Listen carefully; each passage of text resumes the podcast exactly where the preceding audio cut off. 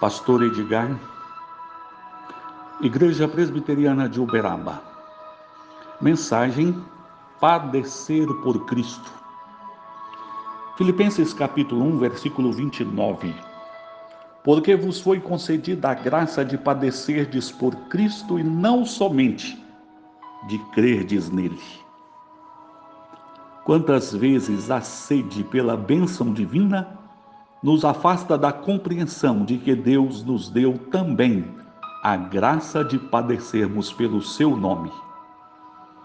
Infelizmente, muitas pessoas entendem equivocadamente que crente não pode sofrer, enfrentar o desemprego, a doença, a perseguição. É claro que não nos cabe padecermos como malfeitores, mas se sofremos dentro da permissão e vontade divina, entendamos tratar-se de uma graça divina que tem a finalidade de nos conduzir a um amadurecimento na fé, ao estabelecimento de uma dependência maior do Senhor.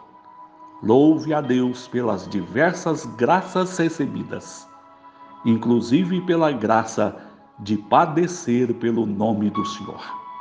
Pai, nós muito te louvamos por todas as dádivas que procedem das tuas mãos, pelo teu governo soberano sobre as nossas vidas, pelos teus ensinos que se manifestam de diversas formas sobre cada um de nós.